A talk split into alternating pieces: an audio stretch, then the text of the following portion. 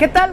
Eh, Te saluda Alberto Velarde, seguimos desde la Feria Internacional del Libro y en esta ocasión vamos a platicar de cosas trascendentales para poder relacionarte correctamente con otras personas, sobre todo con gente con la que tienes algún interés romántico, amoroso, socioafectivo, pero que en las dinámicas de la sociedad actual ya hay muchas cosas que nuestros papás, nuestras mamás no nos van a saber explicar, porque en palabras de muchos de ellos, no, es que a mí no me tocó eso, es que eran otros tiempos, era otro México, era otro mundo. Por eso vamos a platicar del amor en los tiempos del like. Romina Sacre, qué gusto, qué placer, qué privilegio. Muchas gracias, estoy muy emocionada de estar aquí contigo. Oye, eh, actualmente hay una gran cantidad de población joven, población que eh, está redescubriendo la, la valía de leer y sobre todo de encontrar textos que les sean útiles para sus vidas. Y algo que por lo regular nos hace falta en la adolescencia y cuando recién somos adultos, pues como cortejar, cómo ligar, cómo eh, ver a esa persona que nos gusta y, acercarnos, eh, los tipos de relaciones, lo que antes se conocía que era una relación socioafectiva, amorosa entre dos personas, ya es muy distinto, ya no solamente una forma, hay demasiadas formas y, y a veces como que es demasiada información y no la entendemos y aquí hay una muy buena herramienta para desmenuzarla y que podamos comprenderlo y hacerlo útil para nuestras vidas. Justamente, eh, para mí era muy importante en el momento en el que escribí El amor en los tiempos del like, que no únicamente se quedara en una teoría, sino que también mis lectoras o mis lectores lo puedan poner en práctica. Siento yo que estamos en un momento donde las mujeres estamos muy confundidas. Y tal vez estemos más confundidas las mujeres más de mi generación, yo tengo 37 años, porque crecimos escuchando todas estas historias alrededor del amor romántico. Nos alimentábamos de las telenovelas y de las películas de Disney y de todas estas romantic comedies dos mileras, donde prácticamente la mujer no toma ni media decisión y lo único que hace es esperar a que el hombre llegue y la elija. Y así crecimos, crecimos pensando que nuestro valor está en el hombre que decide estar con nosotras y nos quitaron un montón de poder. Y, yo, vengo también a romper con este libro estas ideas del amor romántico, el cómo también las mujeres podemos decidir qué es lo que queremos con nuestra vida y con nuestras relaciones. Eh, romper también con esta idea de que ser soltera es lo peor que te puede pasar en la vida y más bien hacer una invitación a que tú te cuestiones profundamente qué es lo que tú quieres para ti y a qué persona vas a traer a tu vida. A fin de cuentas es empoderamiento. Vaya, ser capaz de tomar nuestras decisiones sin importar lo que suceda con la otra persona. Ser activa sin no estar en el punto de responder a lo que suceda, sino de accionar las cosas para que se hagan. 100%, totalmente de acuerdo. Y yo siempre fui así. Siempre fui así. Siempre, si a mí me gustaba alguien, yo iba y, y también era como parte de, de que las cosas sucedieran. Pero a mí me dijeron que no, que yo tenía que hacerme el rogar, que yo tenía que decirles que no para que entonces ellos lucharan por mi amor. Eh, yo me tenía que esperar ahí al lado del teléfono de mi casa claro, porque nací en 1985 y hay que recordar que antes los hombres le hablaban a las mujeres a sus casas, o sea, eso era tener huevos. Ay, no sé si puedo No, decir. sí se puede decir, sí, sí Ok, se puede decir, sí. eh, y ahora pues ya ni un WhatsApp te manda, ¿no? Pero bueno, el punto es que yo crecí pensando que así era. Y de pronto llega una edad, en mis 20 donde empiezo a sentir también esta presión por tener una relación estable, porque me tengo que casar, porque tengo que pensar en tener hijos. Y yo digo, no, no, a ver, espérate. O sea, ¿quién dijo que todas queríamos lo mismo? ¿Quién metió a todas las mujeres en una misma caja? Y si te sales tantito de ahí, eres la rara, la diferente, la pestada y nadie va a quererte porque ¿cómo se te ocurre que tú puedes tener una voz? Y este libro es regresarles también mucho el poder a las mujeres, no porque no lo tengan, sino porque de pronto se nos olvida que lo tenemos.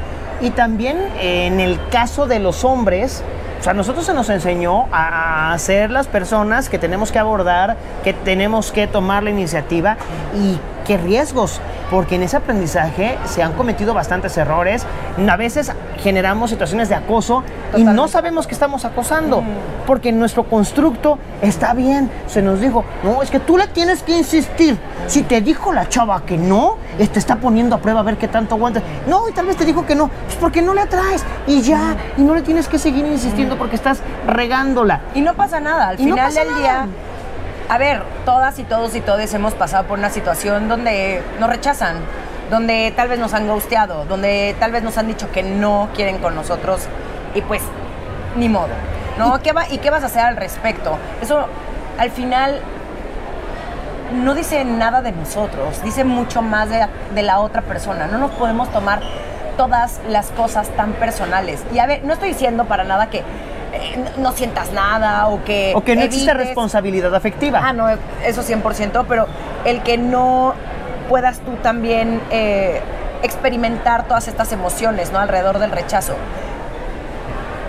Pero así es la vida. O sea, de pronto va a haber con personas con las que hagas un clic increíble y uta, tengas una relación de años. Va a haber con personas con las que simplemente saliste una noche. Pero, ¿por qué no sacarle el mayor provecho? Aunque no sé si la palabra es provecho, pero el. ¿Por qué no divertirse en estos encuentros o en estas interacciones que tienes con otro ser humano? Porque estoy segura que vas a aprender un montón, no solamente de alguien que tal vez no conocías, sino de ti misma. Porque además las relaciones actuales tienen algo que anteriormente no sucedía, puntos de negociación. Mm, claro. Porque dependiendo del tipo de relación que tú vas a establecer con otra u otras personas, hay, hay comunicación y hay cosas que acordar entre ambas partes. Por ejemplo, las relaciones abiertas. Mm, uf, O sea, tener una relación abierta lleva un proceso previo de sentarse, platicar tus expectativas, mis expectativas, llegar a puntos de acuerdo y sobre esas convergencias construir la relación. Antes no sucedía eso. Antes casi todo el peso de la decisión era del hombre, la mujer tenía que aceptar porque tenía que aceptar. Sí, muchísima infidelidad. Al final, muchas de estas relaciones no es que no existieran, no, eh, no es que todos siempre han sido súper monógamos, es que más bien había muchas mentiras de por medio. Exacto. Y esto que mencionas es importantísimo. Esto también en mi libro lo dejo súper claro. El, ¿Qué quieres tú en una relación? ¿Qué es lo que va contigo y qué es lo que no va contigo? Soy muy necia también en el tema de los negociables y, no los, y los no negociables. Porque si no te vas a enamorar de todas las personas que se te pongan enfrente, ¿no? Enamorar entre comillas, o sea, vas a ser la enamorada del amor. Y, nunca va a jalar. Nunca va a jalar porque no tienes muy claro qué es lo que quieres y qué cosas sí van contigo y qué cosas de plano, güey, ni aunque se te aparezca Brad Pitt enfrente, si tiene estas otras cosas que tú tienes en tu lista de negociables, pues no las tienes que aceptar. Vaya, y, y dentro de todo el libro va en un proceso y en un camino bastante interesante, porque bien lo dices, primero, ¿qué quieres? ¿Cuál es tu propósito, tus objetivos? Si no sabes qué estás buscando, no vas a encontrar absolutamente nada. Luego te vas con los focos rojos, las alertas que puedan existir, que son muy importantes, sobre todo en el contexto actual. Importantísimas. Otra de las cosas que yo, por ejemplo, soy muy fan, aquí entre nos, soy muy fan de los reality shows que salen en un canal que se llama TLC sobre relaciones. Hay una serie que- de programas que llaman todo en 90 días. Ok. No sé si lo has visto. No. Pero el común denominador es que no hay responsabilidad afectiva, no hay inteligencia emocional y sobre todo un completo desconocimiento de cuándo terminó el ciclo. Antes nos vendían este rollo de el amor es para siempre. Y Guajira o utópicamente debería ser así. Y hay quienes sí lo logran. Pero hay otras veces en las que no. Hay un tiempo, hay un ciclo, termina. Y también hay que ser lo suficientemente inteligentes, maduras y maduros de decir, oye, ¿sabes qué? Pues nos amábamos, nos queríamos, nos deseábamos, pero ahorita creo que es mejor tomar cada quien su rumbo. Y también hay que saber decir adiós. Sí, a la única, la única vez que he prometido amor para toda la vida ha sido a mi perrita Carlota, porque pues esa es mi alma gemela, es incondicional. A mis perros, amor para toda la vida. A los demás no. Y, y- y no es, ay, qué fría, ay, qué poco romántica. No, soy muy realista. Y estoy en una relación desde hace ya cuatro años y medio. Estoy feliz, estoy súper enamorada, amo a mi pareja. Pero al final, el querer estar con alguien todos los días es una decisión. Y yo no le puedo prometer nada a largo plazo porque no sé en qué tipo de persona me voy a convertir, ni en qué tipo de persona se va a convertir él. Y hay que también aprender a decir adiós en amor, en conciencia, en entender que no todo tiene que ser un drama ni tiene que ser lo peor que te puede pasar en la vida, que simplemente son ciclos que es muy probable a lo mejor que te vaya a doler, puede ser que no, porque muchísimas relaciones también terminan, eh, o sea, como oficialmente ya cuando los dos lo hablan, pero muchas veces ya estás fuera de esa relación. Sí, porque hay veces que terminas más que siendo más que una pareja, un roomie. No, eso ya está muy triste. Y eso ya está muy triste. Y, hay veces que no hay el valor de ninguna de las dos partes de decir, oye, sentémonos, platiquemos, creo que esto ya no da para más. Cada quien agarre su rumbo. Y es sano, está bien. No nos, no nos vendamos esa idea de que nos tenemos que eh, eh, poner el grillete y no, es que tú prometiste que esto iba a ser para siempre y para siempre va a ser. No, porque bien lo dices aquí, las relaciones deben estar basadas en el amor y el amor mismo te dice cuándo por amor es suficiente. Por el mismo amor ya se terminó esto. No es que dejes de amar eh, como, tal, simplemente el amor romántico terminó, pero amas a la otra persona como persona, como alguien que te acompañó durante un plazo de tu vida y por ese amor y por lo que se vivió, hay que terminar de la mejor manera. Sí, el amor a veces no es suficiente tampoco. Me encantaría decirte, el amor es lo más importante en una relación. No. Hay tres cosas que necesitan pasar para que una relación funcione. Uno es amor, otro es química y otro es complicidad. O sea, hay eh, complicidad y compromiso. Si no existen esas tres cosas dentro de una relación, es muy poco probable que vaya a durar esa relación a largo plazo. Porque no vas a poder, porque no vas a poder construir con esa otra persona. Y, y creer que por amor vas a tener que soportar un montón de violencia que justamente ahorita que mencionabas estas red flags, hay un montón de conductas que hemos normalizado y que hemos pues dejado pasar durante muchísimos y muchísimos años en, nombre del amor. Eh, ayer justamente aquí en, el stand de Planeta llegó una niña eh, que me una, una niña que escucha mi podcast y que ya leyó mi libro y me decía que, que había estado en una relación pues muy tóxica durante ocho años y que él regresaba, o sea, cortaban y regresaban, cortaban y regresaban, cortaban y regresaban y me dijo, es que es muy inseguro y él le costaba muchísimo trabajo que em, era muy celoso y era muy inseguro y le dije, mm, inseguro, no, Violento, sí. Machista, también. Hay que empezar a nombrar las cosas por sus nombres. Y es importantísimo que empecemos a identificar este tipo de violencias desde el primer momento en el que salimos con alguien. Así sea Brad Pitt, como ya lo dije, amo decir Brad Pitt porque es muy de mi generación y aparte Brad Pitt está espectacular, le amamos. Pero bueno, Harry Styles o quien ustedes consideren atractivo en sus sueños. No, no, BTS, no sé por qué, pero BTS, ay, no manches, se ponen BTS, eh, los, de BTS. Los BTS también está, hay uno muy guapito. No sé su ah, nombre. Sí, sí, lo sabes diferenciar, para empezar, porque yo no, la verdad. Este, hola Army, pero yo no, no lo sé diferenciar, no me, no me juzguen, no, perdón. Este, pero, pero, cualquiera que, sea. Em, hay que ser muy. Hay que observar. Y hay que también aprender a escuchar a nuestra intuición y a esta vocecita que todas y todos y todos tenemos, que somos buenísimas y buenísimos y buenísimas para callar e ignorar si algo no se siente bien con esa persona, salte de allí.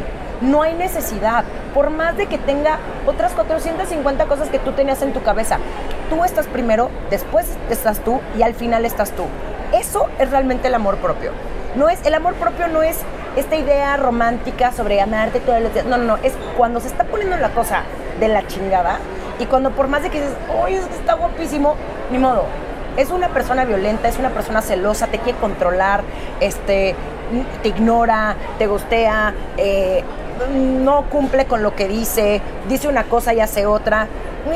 ¿qué haces ahí? Como, ¿por qué estamos perdiendo constantemente nuestro tiempo? Y sobre todo las mujeres, ¿por qué estamos perdiendo nuestro tiempo constantemente en esta idea de romanticismo? Y tiene una explicación. Al patriarcado no le conviene que nosotras estemos tomando decisiones, educándonos, eh, siendo, eh, siendo económicamente independientes. Al patriarcado lo que le conviene es controlarnos. ¿Y cómo nos va a controlar? Una de ellas es el amor romántico. Les conviene que nosotras estemos embobadas todo el tiempo pensando qué hay mal en mí para que entonces no nos involucremos y tomemos espacio. Y de ahí la importancia de echarse un clavado en el amor en los tiempos de like, entender cómo se están llevando a cabo las relaciones en el contexto contemporáneo, entender por parte de las mujeres el poder que tienen, la decisión que constantemente se tiene que tomar y que siempre tiene que ser en beneficio propio primero. Y muchos dirán, es que es muy egoísta. Creo que hemos sobreestimado el concepto de egoísmo. No está mal el egoísmo, porque bien lo dices. Si yo no tengo amor propio, voy a ser incapaz de amar a otra persona si no me quiero a mí mismo y no me pongo yo como prioridad, si no me conozco, si no me conozco, si no sé lo que realmente quiero en esta maldita vida, no voy a saber lo que quiero de otra persona para que aporte en mi vida. Porque a final de cuentas, no sé cómo lo veas tú, una relación es un aporte de uno al otro y de la otra al uno y del uno al uno, etcétera. Es, es algo entre dos o más personas que lleguen a este tipo de consensos. Y por eso es importante leerlo, es importante que como, como chavas también lo conozcan y entendamos que las relaciones interpersonales siempre van a existir y que hay maneras muy conscientes, inteligentes y amorosas, sí, de hacerlas sin caer en los estereotipos románticos que nada más nos terminan agobiando más que más que el, permitirnos disfrutar este tipo de relaciones. Qué importante eso que mencionas del disfrutar. Se nos olvida un montón. Se nos olvida que mm, al menos yo sí vine a esta vida a divertirme. Y a través de las relaciones también debería de haber este gozo, debería de haber ese placer, debería de haber estas ganas de pasarla bien junto con la otra persona, de construir, de que saque lo mejor de ti, que tú también puedas aportarle a la vida del otro sí existen esas personas. Y si tú que estás viendo este video de pronto estás súper desilusionado, súper desilusionado por el amor, porque crees que siempre te tocan las mismas personas, hay que echarnos un clavado ahí a ver qué, qué tipo de personas estás atrayendo a tu vida, porque no es mala suerte, no es el destino, no hay alguien allá arriba queriendo hacer miserable. Es más bien que no has sabido elegir correctamente porque tal vez no sepas qué es lo que quieres. échate un clavado haz esa lista de qué es lo que sí quieres, qué es lo que no quieres y haz también una lista de qué tipo de persona te gustaría tener en tu vida. Y vas a ver que, a ver, no te estoy diciendo, ay, es que se va a aparecer así mágicamente. No, pero vas a ser mucho más selectiva. Muchísimo más. En el momento en el que hay algo que dices, a ver, tampoco va a llegar la persona tal cual de que las 100 cosas que apuntaste, no, y si te pasa, güey, sale ahí, o sea, está raro. la carta. Exacto, está raro. Pero lo que a ti te importa, los valores que puedes admirar de otra persona, el, que puedas ver a la otra persona y, te nutra y puedas crecer, ahí es. Vaya, importante, hay que hacer conciencia de eso y sobre todo disfrutar de nuestras relaciones. Eh, digo, yo estoy casado, ya tengo un rato, me casé por segunda, una cosa muy jocosa. Pero es algo, a lo mejor lo digo de manera muy romántica, pero si yo no me despierto un día y me asomo a ver a mi esposa e inconscientemente sonrió, mm. ese día que no sonría nada más de verla, significa que algo no está chido y hay que trabajar en eso. Ay, bueno, pero tampoco seas tan duro. O sea, sí es, no, no, no, romántico, pero también hay veces que uno no está en su mejor momento pero y también hay A lo que me refiero es que a pesar de todo, si la ves o lo ves y dices, aquí, aquí es. Sí, sí, sí, Aquí es. De acuerdo, de acuerdo. Romina, qué placer. Muchísimas gracias. Oye, nada más puedo cerrar con algo que dijiste. Por favor. Em, es cierto, eso que, eso que mencionas, qué importante es, porque tal vez no todos los días sean los mejores días en una relación, porque las relaciones no son perfectas, pero al menos decir, aunque, y aunque no esté en mi mejor momento, elijo estar contigo, porque está padre, está padre porque me hace sentir Creo que una relación es madura cuando se entienden y se sabe convivir con los defectos de la otra persona, siempre cuando esos defectos no terminen generándote a ti un problema en el sentido de, vulnerarte o de denostarte. Pero todos tenemos virtudes y todos tenemos defectos. Cuando áreas de oportunidad. Áreas de oportunidad. Como le quieran decir, el asunto es que a pesar de todo eso, si quieres seguir con esa persona y esa persona también te ayuda a solventar esas áreas de oportunidad, ahí es. Totalmente. Ahí es. Gracias, Romina. Muchísimas gracias a ti. Un placer. Lean mi libro, lean El amor y los de like léalo. No, no hay audiolibro. Ay, sí, hay. Sí hay. Sí hay. ¿Quién lo, quién lo audiolibro. narras tú? Claro, por Eso. supuesto. También lo pueden escuchar en audiolibro Sí. en todas las plataformas de audio. En el carro. Gracias. Bye. Cuídense. Este, ahorita le picamos ahí al.